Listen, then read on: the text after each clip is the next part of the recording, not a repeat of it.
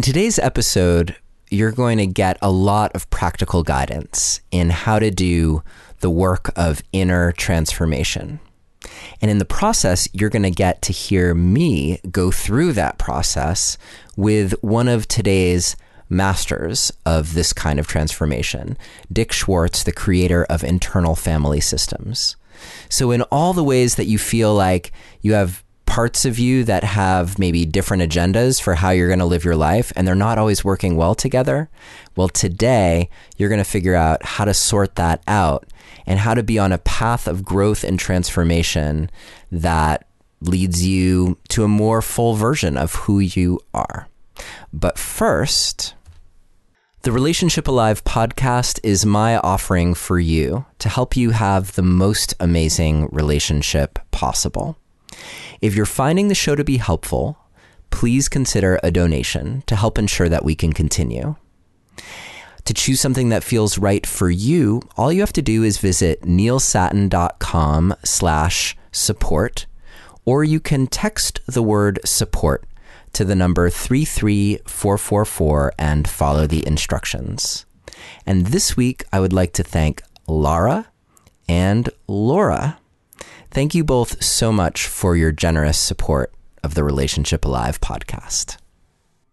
Also, there are a few people whose donations over the past few weeks had sort of slipped through the cracks. So I want to take a moment to acknowledge you as well because I'm so appreciative. And if you are sitting there wondering, wait, why hasn't he announced my name? I've been contributing. Well, now you know why. Uh, it was a little glitch in my system. So, Sarah, Rana, Mike, Anne, Lydia, David, Cynthia, Angie, Eleni, and Abe, and Kelly. Thank you so much for your ongoing support of the Relationship Alive podcast. Really appreciate it. If you happen to be on Facebook and you'd like to become part of a community of listeners who are all there to support each other in relationship and creating a safe space to grow and learn and heal, you can find the Relationship Alive community in the search bar on Facebook. Uh, come and join up and we would be psyched to see you there in the Relationship Alive community. And finally, today's show is mostly about inner work. And whether you're communicating with yourself or with your partner, there are certain tricks to showing up in communication that will help you stay connected, no matter how challenging the thing is that you're talking about or that you're dealing with. So, to find my guide, it's a free guide to my top three relationship communication secrets. All you have to do is visit neilsattin.com slash relate or text the word relate to the number 33444 and follow the instructions. And now let's get on with the show. Hello and welcome to another episode of Relationship Alive. This is your host, Neil Sattin. Way back in episode 26 of the Relationship Alive podcast, we spoke with Dick Schwartz, who is the founder of Internal Family Systems which is a way of coming to understand how you operate in the world, the, the various parts of you that sometimes have very different agendas for you and your life. And of course, this can have an enormous impact on how you show up in relationship and just how you show up in life in general. And maybe you can relate to what I'm talking about that feeling that one part of you wants one thing, another part of you wants another thing, and how that can leave us paralyzed or maybe doing things that we're not necessarily proud of or that we didn't expect or that our partners didn't expect. The process of working with your internal family, all of the parts within you and how they interrelate, and the process of finding your own self to lead the way That was what we covered back in episode 26. And this conversation that we're about to have with Dick Schwartz about some of the finer points of internal family systems and how it can be useful for you in your day to day life to see how it's impacting you, all these parts within you, and to give you some really practical new things that you can try to help you get related to how this is impacting you, how it's impacting your relationship and uh, that's where we're headed today. So I'm very psyched to welcome back to the show Dick Schwartz to talk more about internal family systems. Um, he is the head of the Center for Self Leadership, trains therapists all over the world, and also has workshops for lay people to go through the process of self discovery and healing and integration in bringing all of those parts back into harmony with each other. So, Dick Schwartz, thank you so much for joining us again on Relationship Alive. Well, great to talk to you again, Neil. Uh, you're a great interview. Well, thank you. Thank you. We'll see. I could have gotten worse in the past couple of years. Hopefully not. So, let's start. You know, I, I, just gave like a quick synopsis in that introduction. Um, oh, and by the way, if you want to download the transcript or action guide from this episode, you can visit neilsattin.com slash self two. That's the word self and then the number two. Or you can text the word passion to the number 33444 and follow the instructions. Just didn't want to forget that because I'm sure we're going to cover a lot of ground. Um, but but given what I'd said already, I'm wondering what are what are the salient points like the you know what's your elevator speech about? This is what internal family systems is. This is why it's so important. Yeah i've yet to find the perfect elevator speech but i can elaborate a little bit on what you said. So it's my belief that we all are multiple personalities not in the sense that we have that disorder but that we all have these what what you were saying what we all have these parts that are little subminds inside of us. And i I mentioned to you that I just wrote a book tracking the history of that in our culture and in psychotherapy. That this idea has been in the field for years and years and comes up and then gets knocked down again. But I'm trying to resurrect it that that there are these. It's almost like that movie Inside Out, uh, only with a lot more than just the the five that were in that movie, where they interact with each other. That's what we call thinking often. And uh, sometimes one will take over and make us do things we don't want to do, like you said. And uh, there, it's a little inner family or society that most of the time we don't pay much attention to and think of it as just thinking or different emotions coming and going. But if you do shift your focus inside uh, most everybody can access their parts and will learn that they're all in there doing their best. Many of them uh, are frozen in time in the past during traumas or uh, what in psychotherapy we call attachment injuries in your family. So they're as extreme as they had to be back there to protect you. And those are often the ones that we don't like and try to get rid of, but you can't really get rid of them. And when you try, they just get stronger usually. Uh, and in addition to all these parts, uh, uh, the other thing I'll say about the parts is that the good news is they're all valuable. It's sort of like we're built with this inner multiplicity to help us in our lives. And they even the very extreme ones that, that screw up your life can transform once they're they feel witnessed by you and you can help them out of where they're stuck in the past. And then they become very valuable qualities. Uh, the other good news is that as I was exploring all this, I ran into what we'll call the self, which is almost a different level of entity inside of everyone that can't be damaged and has all the capacity you need to heal these parts. And uh, when I work with people, I help them access that first, that essence, that, that vital resource.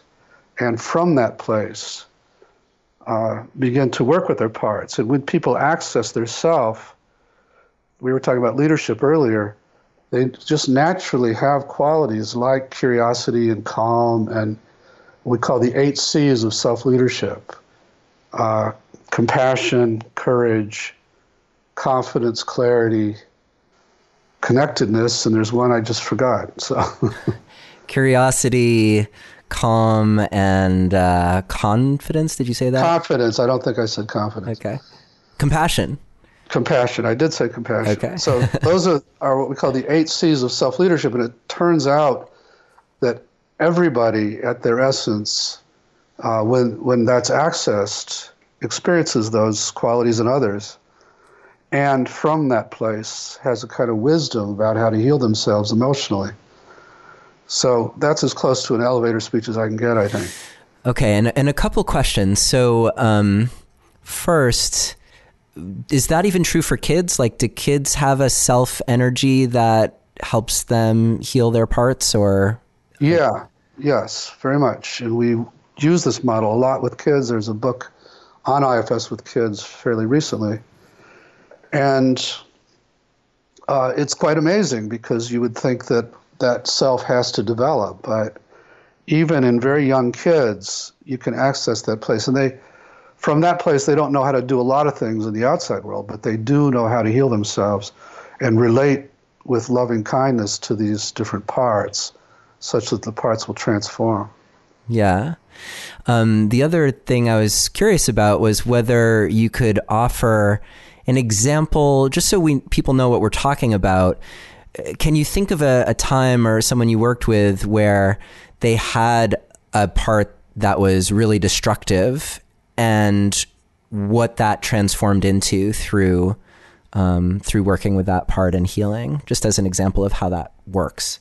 Yeah, well, there are many, many, many because I'm a therapist and I've I specialized in the treatment of severe complex trauma for years. So uh, I worked with people who had uh, intense suicidal parts, for example, or uh, parts that wanted to hurt them in other ways and would cut them, or you know, and, and then parts that were rageful and would hurt other people.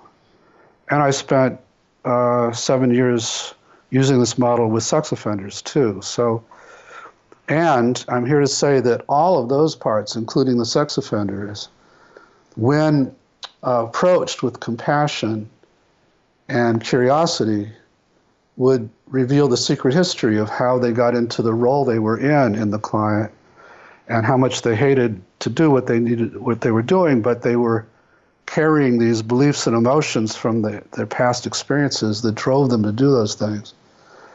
And in understanding that and also getting them out of where they were stuck in the past, they were all uh, able to transform. So, if I'm working with a suicidal client, for example, and I would ask, or I'd have the client ask the part why it wanted to kill them.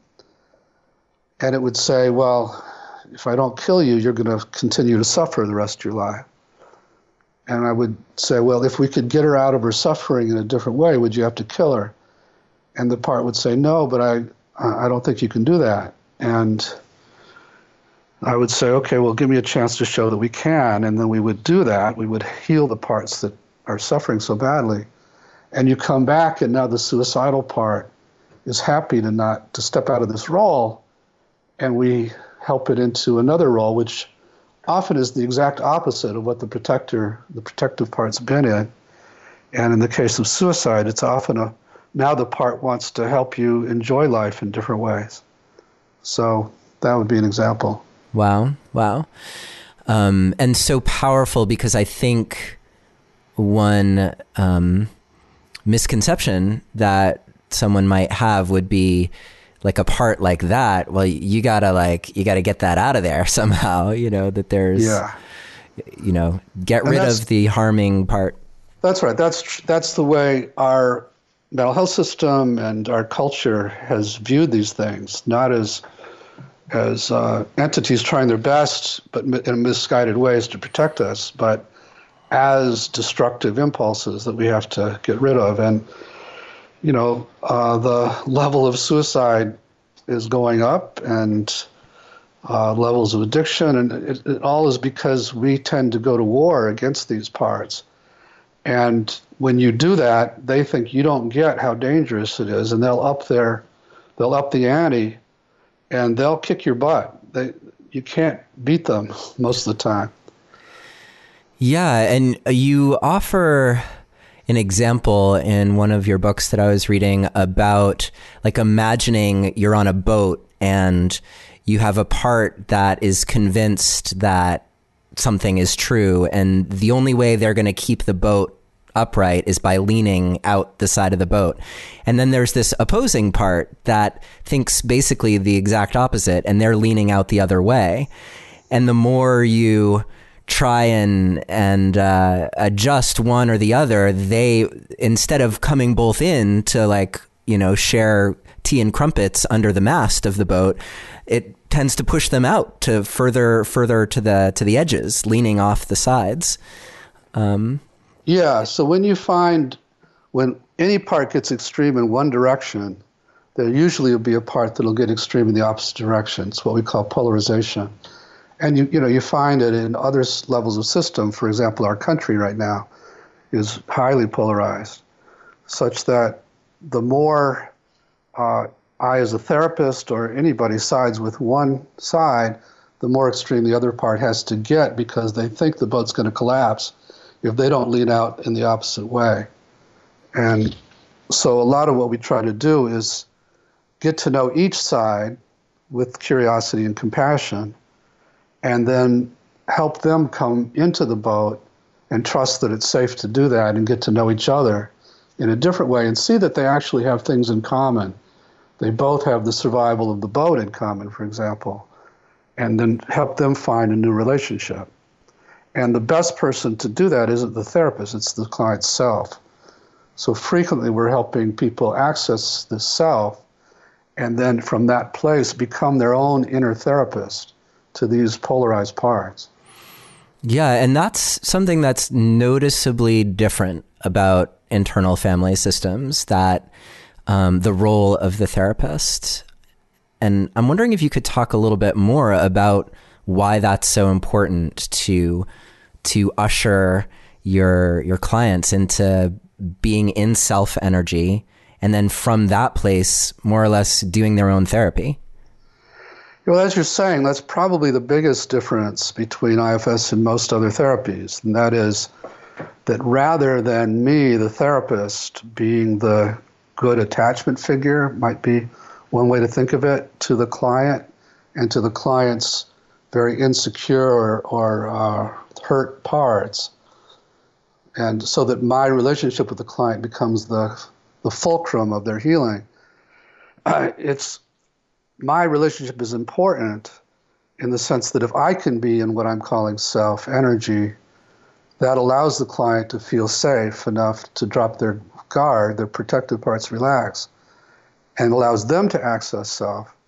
And then in that state, they become the primary caretaker to their parts, the primary attachment figure, which uh, is very empowering for clients. And they they can do it on their own between sessions, and it becomes a kind of life practice that way, rather than there being this intense dependence on the therapist.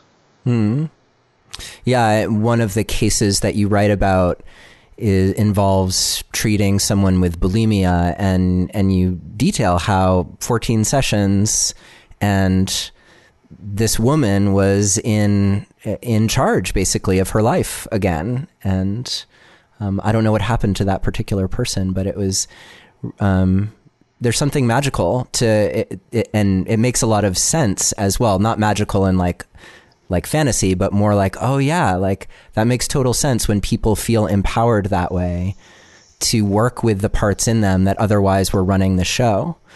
Um, yeah, that's part of why this is often uh, takes less time than others because as I say, people are doing this work on their own between sessions. And many of my sessions, the client comes in, and the first 10, 15 minutes, they're just catching me up on everything they've been doing at home. And uh, then we go in and we do some more, and then they, they take it from there. So So, Yeah. quick stepping out a moment, and because I, I know this comes up as a therapist, and it also comes up in life um, when you're when you're interacting with other people's parts. So, um, I think you use the term blended. So when someone is blended with their part, they're you know they're being that rageful part or that inconsiderate or mean or whatever it is. What what's a way that you use to stay in self energy, compassionate, curious, etc., in the face of someone being potentially really offensive or um, inappropriate? Um, and and maybe I, I mean this more in terms of interpersonally, you know, out in the world versus in the in the um, treatment room. Yeah, yeah. So I've had a lot of practice given the the kinds of clients that I was talking about because they often have parts that as you get close enough to them to do any damage, suddenly their rage will come at you and and they've been watching you for session after session and they know your weaknesses and they find just the right thing to say. These clients would be labeled borderline personality, which is a very pejorative way of thinking of somebody it's a lot better to just think of them as having this protective rage that isn't going to let you get close enough. And so I've had many, many practice sessions of, you know, immediately noticing the parts of me that come to protect me and defend me. And then in the moment now, not before, but now I, in the moment, can notice those parts and ask them to just let me handle this, to just let me stay and I'll feel this shift from my heart being fully closed up and my, you know, urge to lash out. That'll immediately kind of evaporate, and I'll my, feel my heart open again, and I'll be able to see sort of past the protector and the client to the pain that's driving it. So I'll have compassion, and I'll be able to stay calm and simply that presence is very diffusing for these rageful parts. And you know whatever i say if it comes from that place is going to de-escalate rather than escalate. Hmm, so, and you notice that huge difference between when you're coming from self energy versus a logical, rational manager type part. yeah absolutely. And you know i can do that with most anybody now except my wife. So when i when she and i get into it i just notice these parts coming in. I know that it's going to make it worse but i can't get them to step back because uh, you know she can hurt me like nobody else. Yeah. but and and then we've learned ways of repairing that afterwards. But yeah when the protectors even if it's a kind of logical rational one which doesn't seem so bad just inflames her angry part. Mm. and and my angry part really sets things off. So uh, so anyway yeah. Um, yeah, I do want to mention that we did have uh, Toni Herbine-Blank on the show to talk about intimacy from the inside out, which is Oh, the way she applies IFS to couples work. Um, and for you listening, that's episode 52 that you can refer back to. Um, I, yeah, and I'm curious because full disclosure, I see an IFS therapist. My wife sees an IFS therapist, and um, yeah, so I'm a little biased here in, in support. Honored, to hear that neil. Yeah, and um, and this the language of you know are you like are you coming from self right now? Like that that is that permeates our relationship um, particularly you know when things when things happen. Um, so I know you were just saying that you know all bets are off when you're with your wife but I am curious if you have um, yeah two two important things here. One is is there a way that you've found reliably to suggest like hey wait a minute like we're not self to self in this moment yeah Um, yeah yeah ahead. and- that that's been a, a godsend at, at you know, at some point, one of us will say, okay, let's just take a time out and work with our parts and come back when we can be more self-led. And, and we do it. So that really is uh, diffuse things. And then the next step, and probably Toni talked about this too, is to come back and what we call speak for rather than from the parts that were were protecting us, but also speak for the pain or the fear or the shame that was driving those protectors. Mm. And when I can speak for what I call my exiles, those parts that that I locked up in the past because they were so hurt or scared or ashamed, when I can speak from self for those parts, then my wife Jean can hear that rather than when I'm speaking from those parts that try to defend me because they're so afraid that I'll feel ashamed and so on. Mm. Wow, so many possibilities right now bump, bumping through my brain about where to go.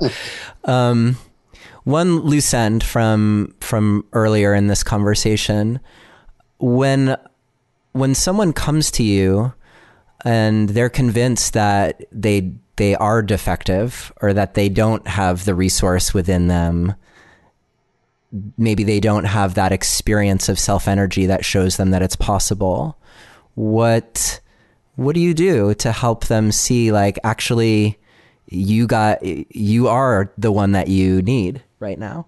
Yeah so a lot of people start out that way and so right because they're thinking if i had all the answers i wouldn't be so fucked up. Like right? Yeah and, they, and they've never had that experience of what we call self. They've never they've never felt it in their lives. So mm. why would they think they have it? And they've been told by their families or uh, that they don't have anything like that, that they're good for nothing. So they come in really believing that.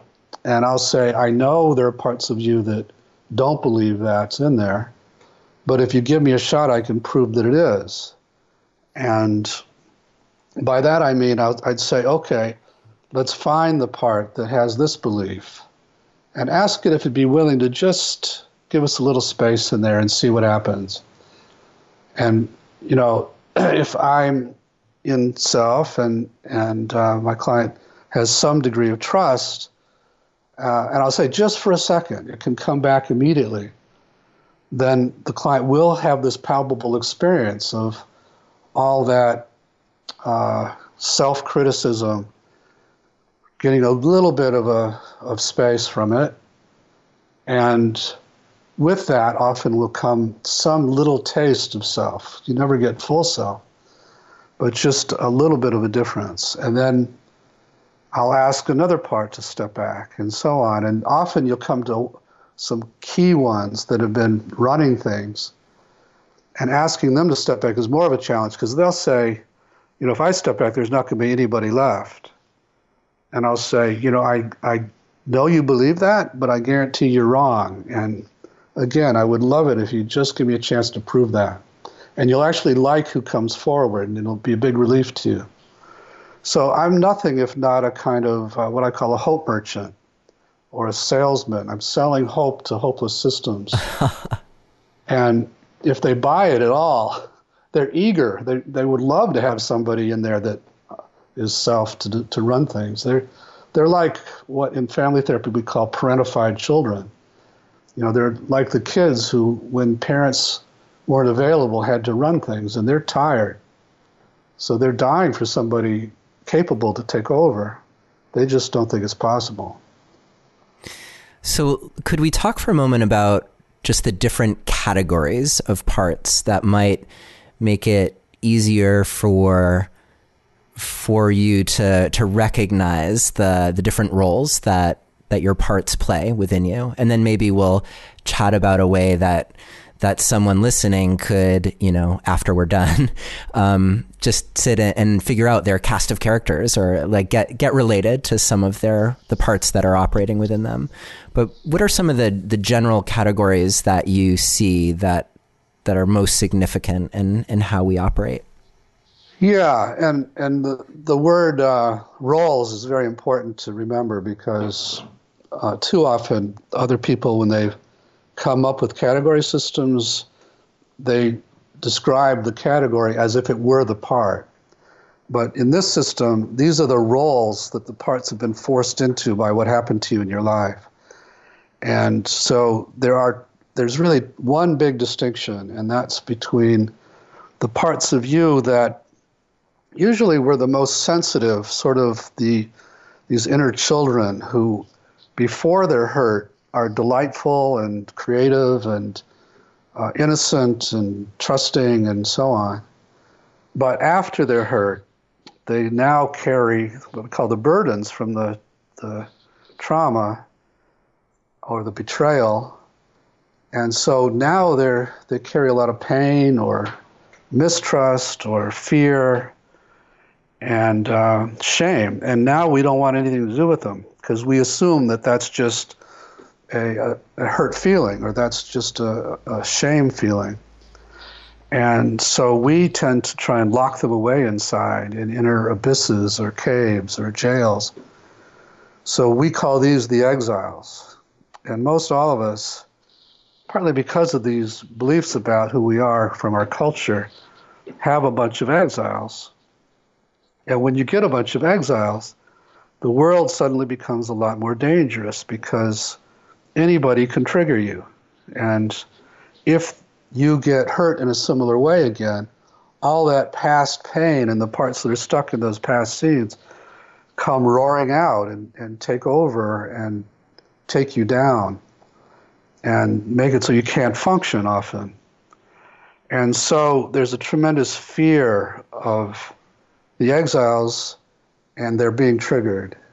And so to keep that from happening, other parts are forced into the role of being protectors. And some of them are trying to protect you and those exiles by managing your life so that nothing similar ever happens again and you don't you know manage your relationships so you don't get too close to anybody or too distant from people you depend on and manage your appearance so you look good all the time manage your your performance and so these are parts that sometimes find themselves in the role of inner critic because they're criticizing you to try and prod you to do better or look better or or they might be criticizing you to keep you from taking risks so you don't get hurt. But there's lots of other common manager roles. So there are caretaking managers that uh, try to take care of everybody else and don't let you take care of yourself, and and so on and so on but they're all a bunch of often pretty young parts who are now forced to, to do this role they're not equipped to do. And then the last category of protector, there's these managers of the first, are parts that, if an exile does get triggered, have to go into action to deal with that emergency and often have to therefore be very impulsive and and uh, damn the torpedoes. I'm going to get you to do something that's going to take you away from this right now and get you higher than the pain or or uh, douse it with douse the shame with some kind of substance or distract you somehow or and so these we call firefighters they're fighting the flames of pain and shame and terror that come out of these exiles and they're kind of the unsung heroes because most of the time they do things that get us more attack or shame, but they're just doing their job because they know if they don't do it, the, the boat's going to sink. So, meaning so, they're doing things like, um, you know, indulging in addictions or sexual compulsion right. or. Right, right. Yeah. All those things. You know, some of us have more socially sanctioned uh, uh firefighters like work, as one of mine. Uh, so we don't get as much. Actually, we get accolades for that, but um, but right, except maybe my, from your partner who's like, "Where the hell are you? You're, you're exactly, working all the time." exactly right. but uh, most of my clients, firefighters, have been either destructive to them or to other people, and so they hate themselves for having them, and often are, you know, the people around them are critical of them for having them. And all, again, all of that shaming, both internal shaming and external shaming, just adds to the load of these exiles, which creates more work for the firefighters that then brings on more attack from the managers. So we're most people, addicts and so on, are in that loop where the the harder they try to sit on the addiction through you know discipline or self blame, the more that firefighter feels like it's got to do its job. And you know you can sort of pump up the managers to the point where they will sit on the firefighters and the exiles. But that's what people call a dry drunk. That's a person who becomes very rigid, and the slightest thing could trigger them off the wagon. So that's not the kind of uh, you know healing that we're looking for. Yeah, so I, I'm curious. The word shame has come up several times. What is the healing path for shame? Yeah, so shame is usually uh, minimally a two part phenomena. There's a part that says you're bad, and then there's this part, which is usually an exile, that believes that you're worthless. So before we'll go to that exile, we'll go to the, the critic, the, the, the one who says you're bad first, and let it know we get it's trying to protect and get it to give us permission to go to the exile. And once we get to that exile, we'll ask it, we'll have the self ask where it got the shame in the past and why it feels so bad about itself. And then people begin to witness scenes from their past where they were shamed and or humiliated or made to feel worthless and how terrifying that was or and how uh, how that part just kind of bought into it then and thought they were a total loser and then how other parts had to combat that the rest of their life uh, and just that witnessing, once you see, and I don't mean get it intellectually, but I actually mean see it and sense it and feel almost like reliving it, but not being overwhelmed by it. Once you really get what happened and how bad it was, then the part finally feels like you get it, and we know where to have you go into the past in a kind of literal way in this inner world and be with that boy in the way he needed when the shaming thing happened, and often take him out of there to a safe place where now he's willing to give up the shame. Yeah, so there's this this quality of hanging on. This is the the burden, right? Hanging right. on to the shame. Right. And through being willing to be present with that part's experience and to do something I don't know why the word heroic is coming to mind, but something that you that an, had an adult had a caring, compassionate, courageous adult been there that they would have done. Exactly. If you can do that, then that part of you is getting what it needs, the the exiled part, and no That's longer requires the shame. That's right. Yeah. So people say you can't change the past, but it turns out in this inner world you can. So the part's literal experience, once you go into the seed, like if you did that for some part of you, Neil, and you were there with that boy in the way they needed, he needed, and you maybe, uh, you know, stood up for him against your father, for example. How did that, you know that was what I was thinking about? Because I'm I'm so good, I'm psychic. and and he watched you do that.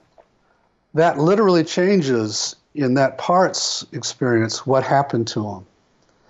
And he now becomes attached to you as the the caretaker rather than depending on his father anymore. And now he's willing to leave with you and let you have this ongoing new relationship with him where you take care of him every day, which, you know, usually doesn't require more than just a little check in to see how he's doing. So, and yes, and then once that's all complete, these parts are more than happy to give up these extreme beliefs and emotions like shame that they've been carrying for whatever it is 40 years. Yeah, and this is why it just seems like it's so important to recognize the personhood of these parts within you, um, mm-hmm. to see them that way as like a an individual worthy of curiosity, compassion, respect. Um, yeah, and that's a tough sell in this culture because multiplicity has been pathologized over and over, both by the idea that uh, multiplicity or multiple personality disorder is is a disorder. It's a scary syndrome, and by just our kind of rational culture that says it's preposterous to have these little beings inside of us. So it's been an uphill battle to try and uh, make this idea uh, sink in. On the one hand, I love it because it's so empowering and um, and more and more, you know, I hear from from listeners or clients, people in relationship where they're like, "Yeah, I'm with someone who's." Uh, you know they have borderline personality disorder or i'm pretty sure they're a narcissist or you know like there's this um, there's some relief to to knowing what might be going on with the other people in your life maybe with yourself as well um, though I, I, don't know how many people are like, you know what, I think I'm a narcissist. Um, and at the same time, what I hear you saying is that that everyone has this capacity for healing, um, if they're willing to to honor these parts within them that are that are causing the behavior that we see. Yeah, I I uh, again I haven't worked with everyone, but everyone I've worked with, and I've worked with people that have been written off as uh, sociopaths or uh, various other labels, and you know they have protective parts that fit the profile, but when those parts step back, they have everything else like everybody else. So yeah, I bristle at all those diagnostic labels. The it's like we take a, a, a person's most extreme and maybe destructive part and say that that's who they are. And that doesn't give you much uh, much hope. Yeah, yeah. And so what do you offer someone who like let's say they're in a relationship with someone who is exhibiting narcissistic uh, tendencies um, I think for for those people, there's often this quandary of like, you know, seeing experiencing the destructive behavior, maybe seeing, um, you know, especially if there's someone you love, then you tend to also see their capacity, their potential for amazingness. Um, and yet yeah, there's so this question about do I really stay in this? Do I go? Do I make give this person an ultimatum? Like, you got this part, you got to heal it, or else I'm out of here. you know, how does that yeah. work? Well, sometimes it takes something like that uh, but you can do it from self. So there is what we call a self led confrontation, where, and I've done this with people I'm close to and also clients, where you can, you can see that there's a part that dominates them that doesn't serve them and is also getting in your, the relationship you're in with them in the way. And, but there's a way to say that to them with an open heart that is much more likely to sink in than if you say it from a protective part of you that's so annoyed with the the person and also sees them as quote unquote a narcissist or whatever monolithic label uh, you've been encouraged to see the person as. So it you know when I'm with someone like that, again it's like X-ray vision. I can see the pain that's driving the protector, and I can try to speak to both. I mean, even with our current president, which is a challenge, you know that there's just a bundle of exiles in there that drives all this stuff. And if you can hold that perspective, then you can you can speak from a loving place even to very difficult things. Now that doesn't mean you need to stay with that person if they're uh, that part is constantly hurt, hurting you, and that's a whole different topic of whether or not to stay. But um, it is the point I'm trying to make is that it's possible, even with people like that, to uh, stand up for your parts without alienating them. So, what kind of work, internal work, would you suggest someone do to get to self in order to have that kind of conversation from a self led place? Yeah, well, there's an exercise that I'll do with groups where you could take such a person and put them in a room in your mind that's contained with a window. And so you're outside the room looking at that person from outside and have them do the thing that gets to you. And then notice the parts that get immediately triggered and come to your defense. As you notice them, start to get to know them and what they're afraid would happen if they didn't jump up to protect you that way. And then you'll learn about the exiles they protect. And then you can actively ask each of them if they'd be willing to just give you a little bit of space, not so you're going into the room with that person, but so you can look at them without the influence of all this protective stuff. And if they're willing, the person again will notice this palpable shift and I'll have the client, the person look again in the room, and again, they, when you see through the eyes of self, you have a very different view. The person looks different, less menacing, and the client, the person will often say, I, I kind of feel sorry for him. Whereas seconds earlier, they were terrified of him or hated him. So uh, I don't know if that answered your question, but that's an example of what we can do. Yeah, and it seems like that. So that's giving someone an experience, a direct experience of that person when they're in self that then they can bring to a real life encounter. Exactly. Yeah. And but to really pull it off, you have to return to your parts and find the exiles that get triggered by such a person so much and do the healing we talked about earlier with those exiles because it's really hard to pull it off if your exiles are still vulnerable to that person. Yeah. Yeah. So can we get clear too on some of the some of the terminology like when we talk about asking a part to step back or even just asking a part anything, you know, much less, um, you know, what are you afraid will happen, etc. Um, how's that process work? Is that something that what are the different ways it can work, I guess? Because I'd love for our listeners to be able to um, get a sense of how this process could go, um, at least well, to the extent that they could do without guidance. You want to do a little piece uh, together as an example, Neil? That'd be great.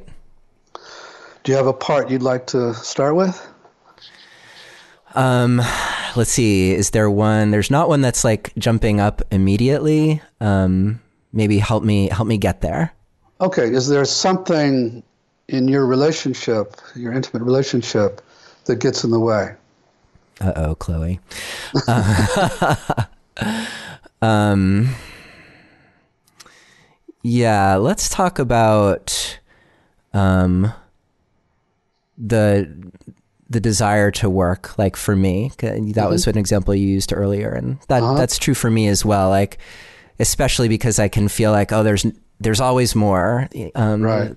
to do. So it's hard to just close the door and and step into time with my lovely, amazing wife, who would love to see more of me. I'm sure.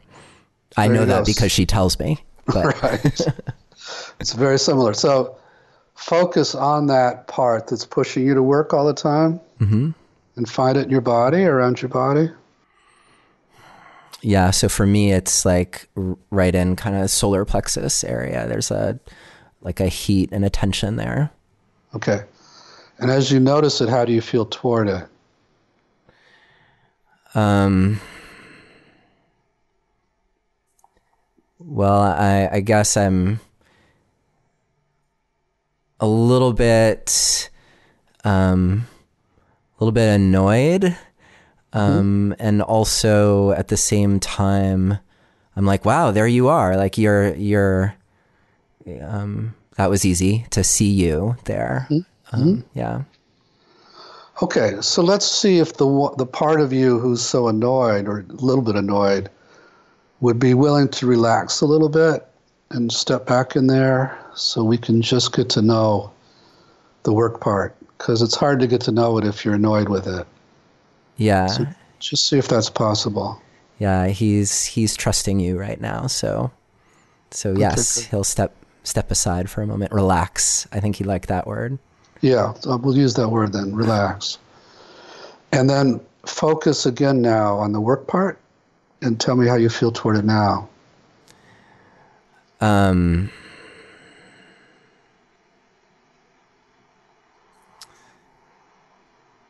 wow. So, what I just experienced was another part coming in being like wow i can't believe you're not working with me right now. Like i i've really needed some time and attention. Um, okay. yeah. Isn't that funny?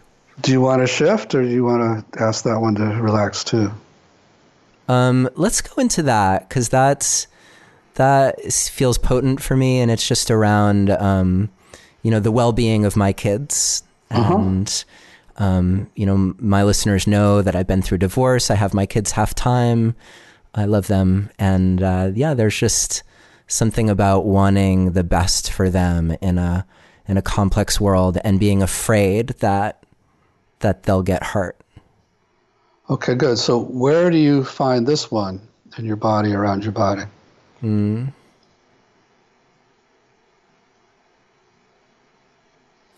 That one feels like a really intense kind of welling up in my face, um, like a pre tears kind of feeling. And I'm also noticing like a hollowness in my belly. Okay. And how do you feel toward this part as you notice it, those places? Mm, I really want to help this part. Yeah. So let it know that and just see how it reacts to your your caring for it. No, how do I let it know that? Just just tell it inside. Just say I really want to help you. Mm, okay. So just just see how it reacts.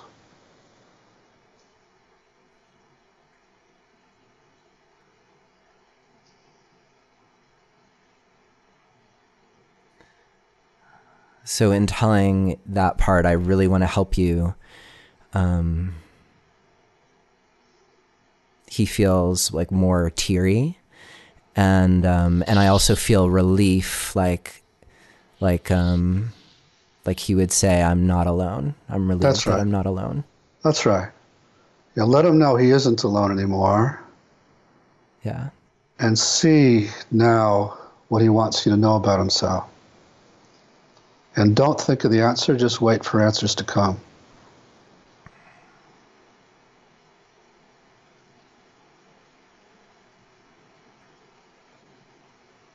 Hmm. So he says, I know the pain of being hurt, and I want to save these children from that pain. Does that make sense, Neil?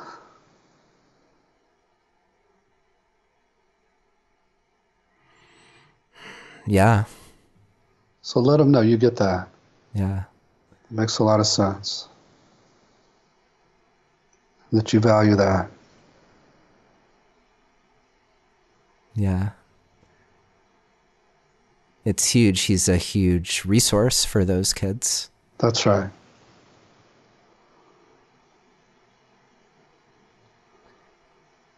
And and I just see too that there's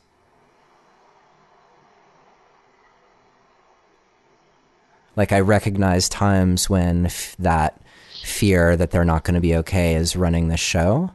Yeah. And that that's challenge that that sometimes works out and other times it's like it definitely can keep me from being in self energy around things that are challenging. Yeah, so see if if he's interested in unloading some of that fear and pain that he carries from the past. Mm. Just ask him that. he says, if you think that's possible, then sure. Oh, tell him it's totally possible. Totally possible. Dick says so. and I believe it too. I do. And tell him to show you, let you feel without overwhelming you, and sense what happened to give him all that. And Neil, you can share with us what you get or keep it private. It's up to you.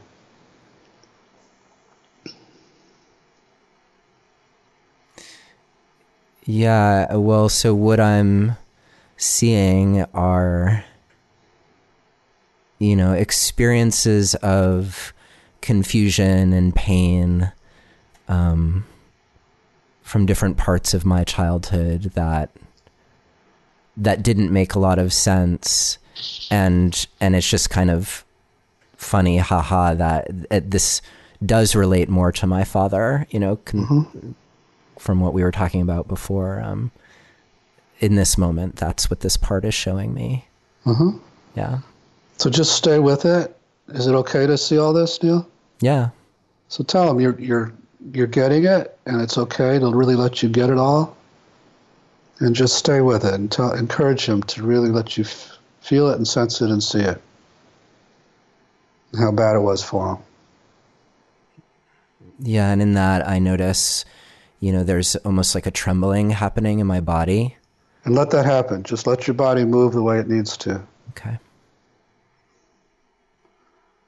It's all good. It's all part of the witnessing.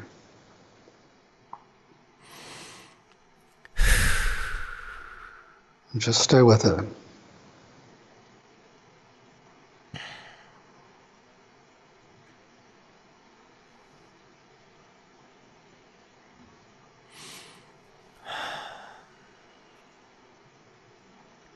Yeah. I can feel I can feel that pain for sure. Okay. Yeah. And and what I'm noticing is also that it's that it's not overwhelming me. It's more like I'm getting the tears, I'm getting the trembling, but I'm not losing touch with us here having this conversation or mm-hmm. anything like that and ask him if he feels like you're getting this, if that's this is what he wanted you to feel and sense and see, or if there's more.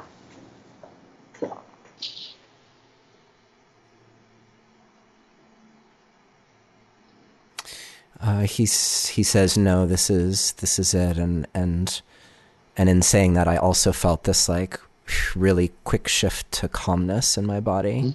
Yeah. Yeah, so he's relieved. So yeah. Ask him if he's most stuck in one of those scenes or if it's the whole time period we need to get him out of. Hmm.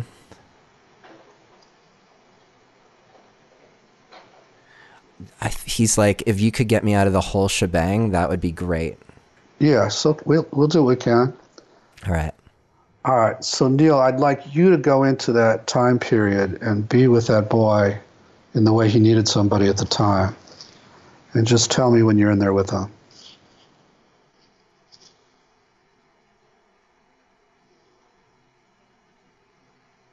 Yeah, okay, I'm there. How are you being with him? Um, I'm taking a stand and saying, um, this is not okay. Uh-huh. And to your to your father? To my father. Uh-huh. That's great. And uh, and I I placed myself physically between the young me and and my father. And let me ask you: Do you see yourself doing that, or are you just there doing it, and you see him and your father? Whew, that's a tough one. Um, it feels like it's kind of going back and forth. All right, so see if you can just be there without seeing yourself. Okay. And keep doing that. Whatever the boy needs, just keep keep uh, doing that for him. Yeah, so there so I'm there saying this is not okay and then what feels like it really wants to happen is I turn to to grab the boy and pick him up and just um and just take him take him out of there. Yeah, yeah, let's do that. Let's take him somewhere safe and comfortable he'd enjoy. Could be in the present, could be a fantasy place, wherever he'd like to be. Mm.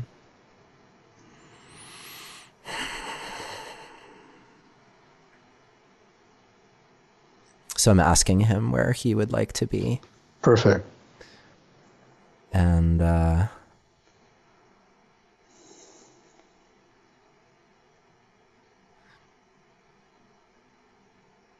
I think he wants to just hang out and place with his Star Wars figures. Okay. um, yeah, and I'm like, okay, can we? Where can we do that? Can we do that here and now?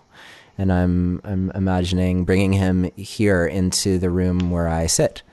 Great. And uh,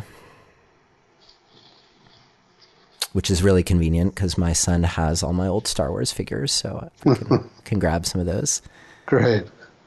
Uh, yeah, so we're here now, and he's just doing that, and, and it's we're we're away from whatever was happening. Good. And how does he seem now?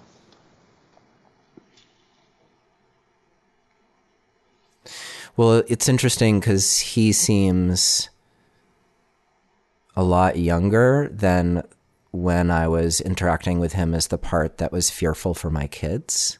Uh huh. Um, but he seems happy to be here and happy that I'm willing to play with him. And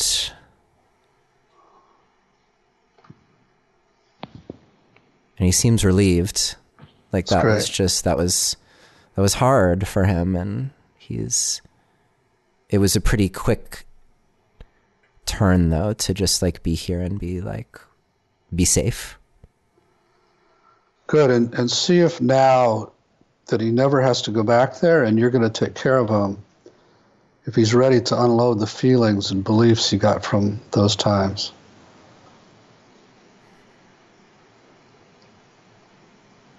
I think he says he's not sure what they are, but yes, he's ready. Okay, well, he could just check his body and see if there's anything he carries that doesn't belong to him. Mm. Yeah, there's the that like he's calling it like that weird feeling in my belly, that like trembly flutteriness. Yeah. Yeah. Right. Is he ready to unload that? Yeah. And ask him what he'd like to give it up to light, water, fire, wind, earth, anything else? Um, yeah, he's like, I, I want it to just like it get dissolved in light. Okay. So bring in the light and have that happen. Have let him tell him to let that all dissolve out of his stomach. Stay with that until it's gone.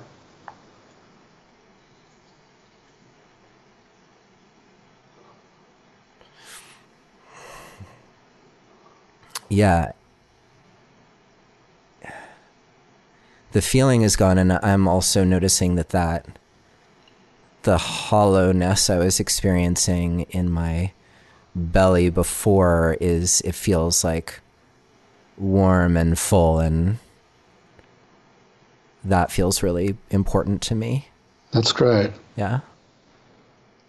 And tell him now if he'd like to he can invite into his body qualities he'll need in the future. And you can just see what comes into him now.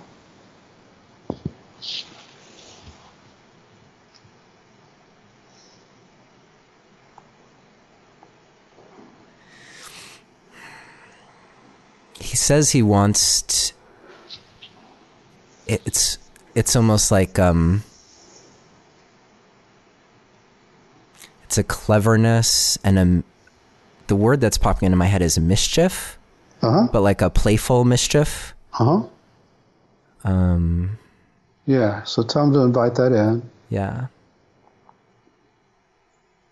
And actually, and and just like, like a relaxed happiness, mm-hmm. like contentment. I think is what it is. Yeah.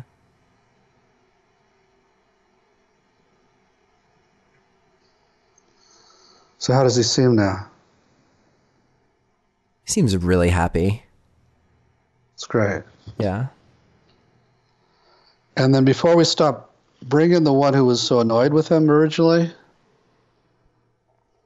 so it can see that he's different now, and see how it reacts. Hmm. Well, the annoyed, I think that might have been more around the work part. Oh, that's right. Yeah. you're right. Yeah. That's right. So, Yeah, okay. So maybe think about your your uh, kids now yeah. and see how it feels.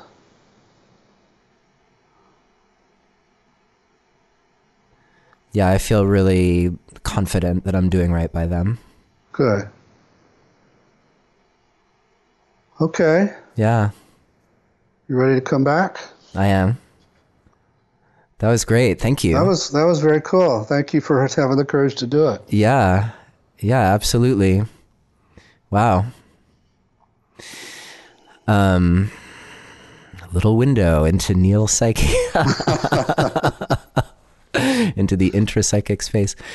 Um one thing that I wanted to highlight that you said that feels important is when you talked about experiencing the feelings without being overwhelmed Yeah.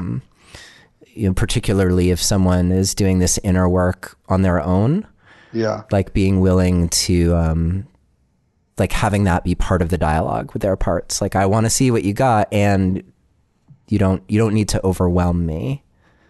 Yeah, so that was a big discovery, uh, maybe 25 years ago, that parts can control how much they overwhelm. Hmm. Because the trauma field and a lot of psychotherapy has just assumed that if you open that door, you're going to be flooded, and there's not much you can do about it other than practice these grounding skills endlessly and so on.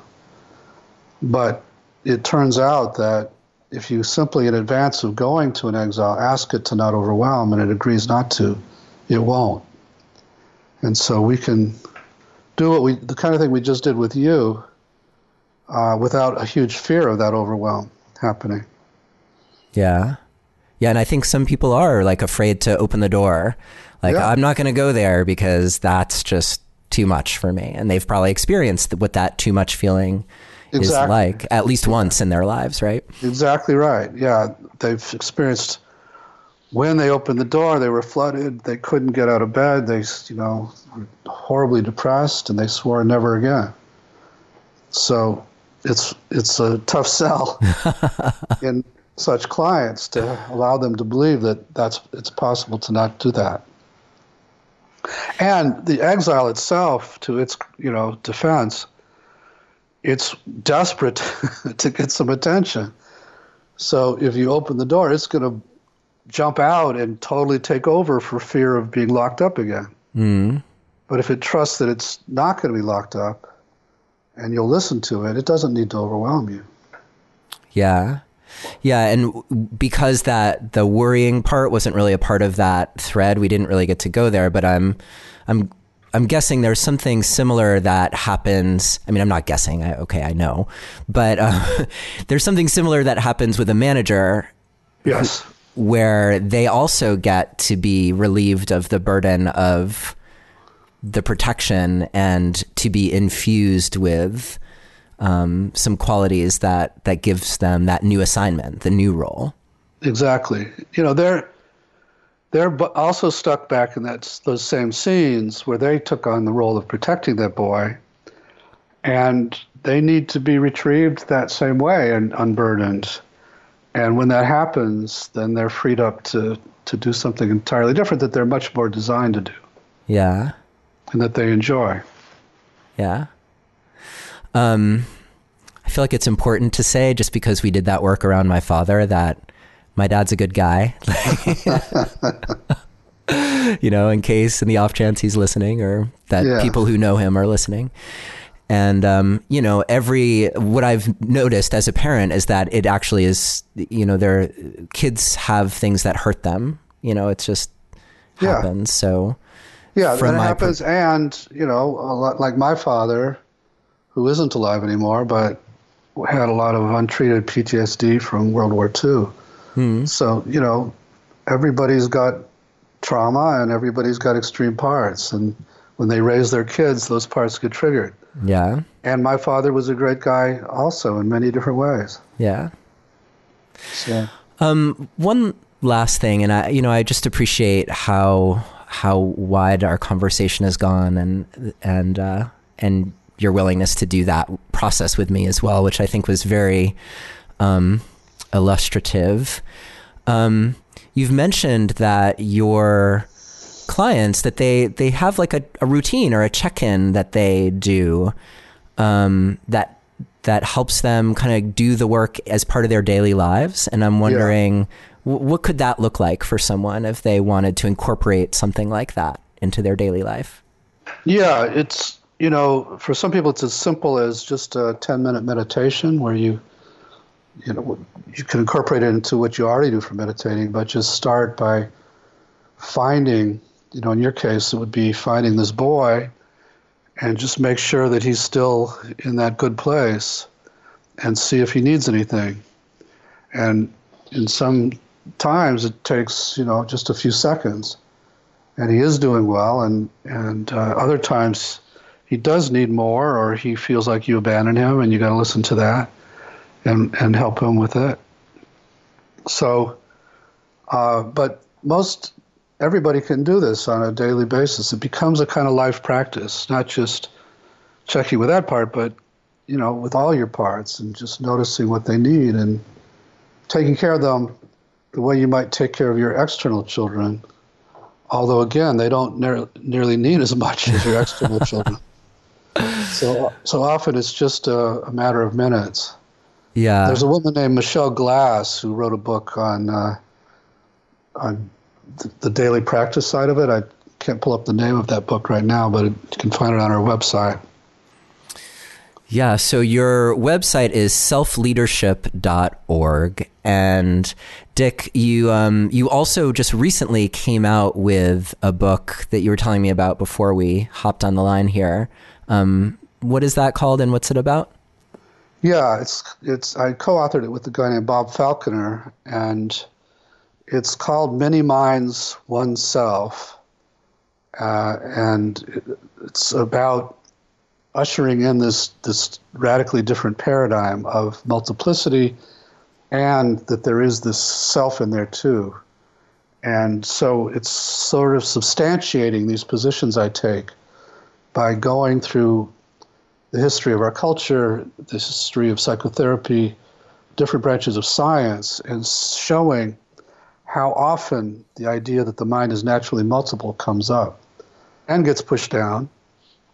And then also going through uh, each major religion, and particularly the, the more uh, esoteric or uh, contemplative branches of those religions, and seeing how every one has a word for self.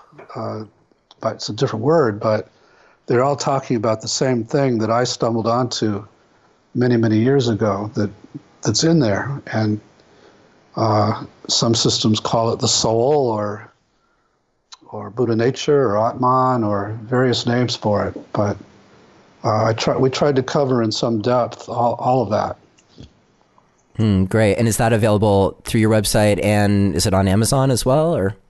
I'm not sure it's on Amazon yet. It just came out. Oh, okay, great. It will be soon, but yeah, you can certainly get it from the website. Great, and we'll have links to that book, your other, your website, um, the Michelle Glass book that you just mentioned.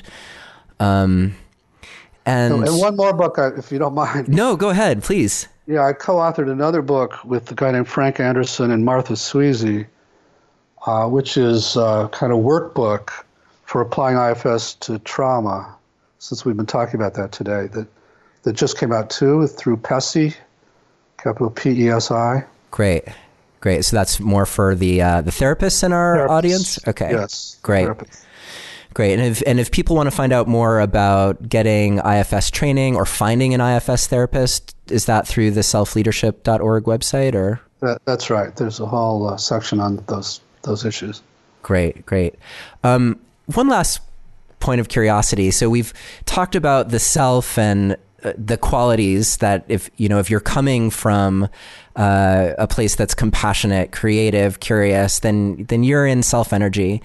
Um, is there like a, a quick exercise that you have people to do to help them kind of just get a sense of like this is the the inner diaspora of of characters that are that are there within you that you can get to know over time?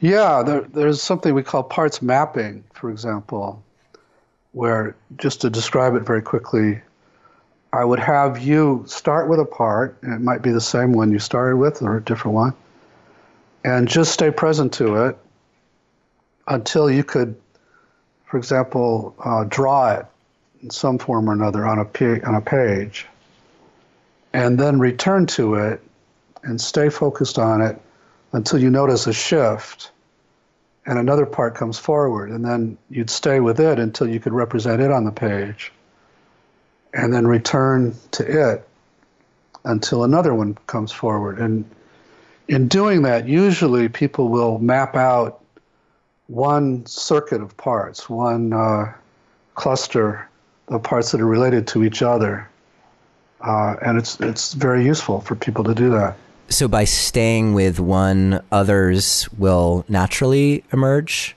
Seems to be. If you can stay in a open, kind of curious self place, then if you stay with one, something will come up, some other one yeah. related to it.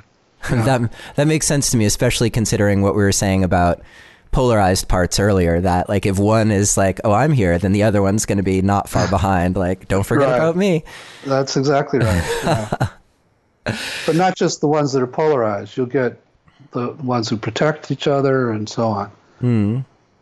yeah the the work is really so fascinating and despite having been speaking here now for um, a l- little over an hour we're still just scratching the surface. I loved, in particular, the way that you map the relationships between these inner parts as they relate to each other and then how that's reflected in the the outer world and in fact it seems like that that was one of your breakthroughs right that the sense that you could apply the structural family therapy that people do with the external systems to what's happening within you.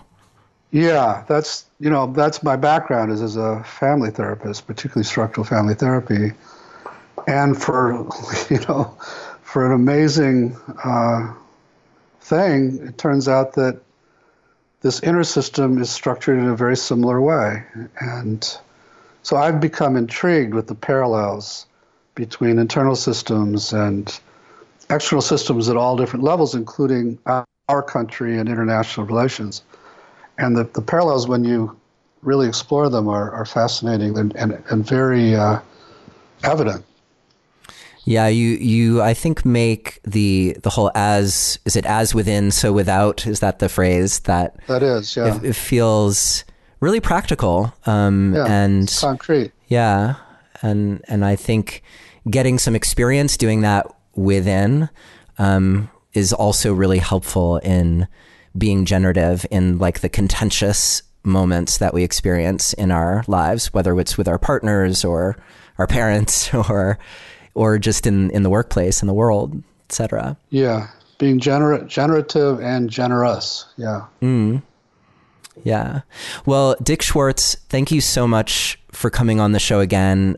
I look forward to the next time we can talk and uh, your work is just so rich and such a valuable contribution to uh, change and growth and and honoring the potential in in us.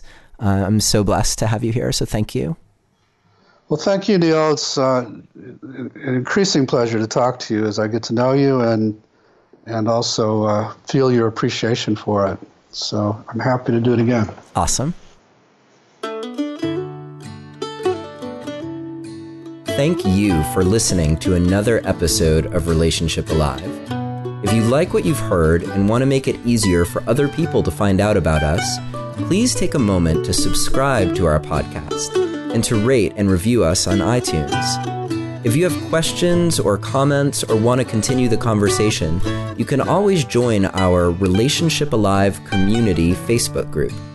And for more information about today's episode, visit us online at neilsattin.com slash podcast. Or you can always text the word passion, P-A-S-S-I-O-N, to the number 33444 for more information. Finally, do you have a burning question that you're hoping we can have answered here on Relationship Alive, either for a future or past guest? Let me know and I'll see what I can do. Take care and see you next time.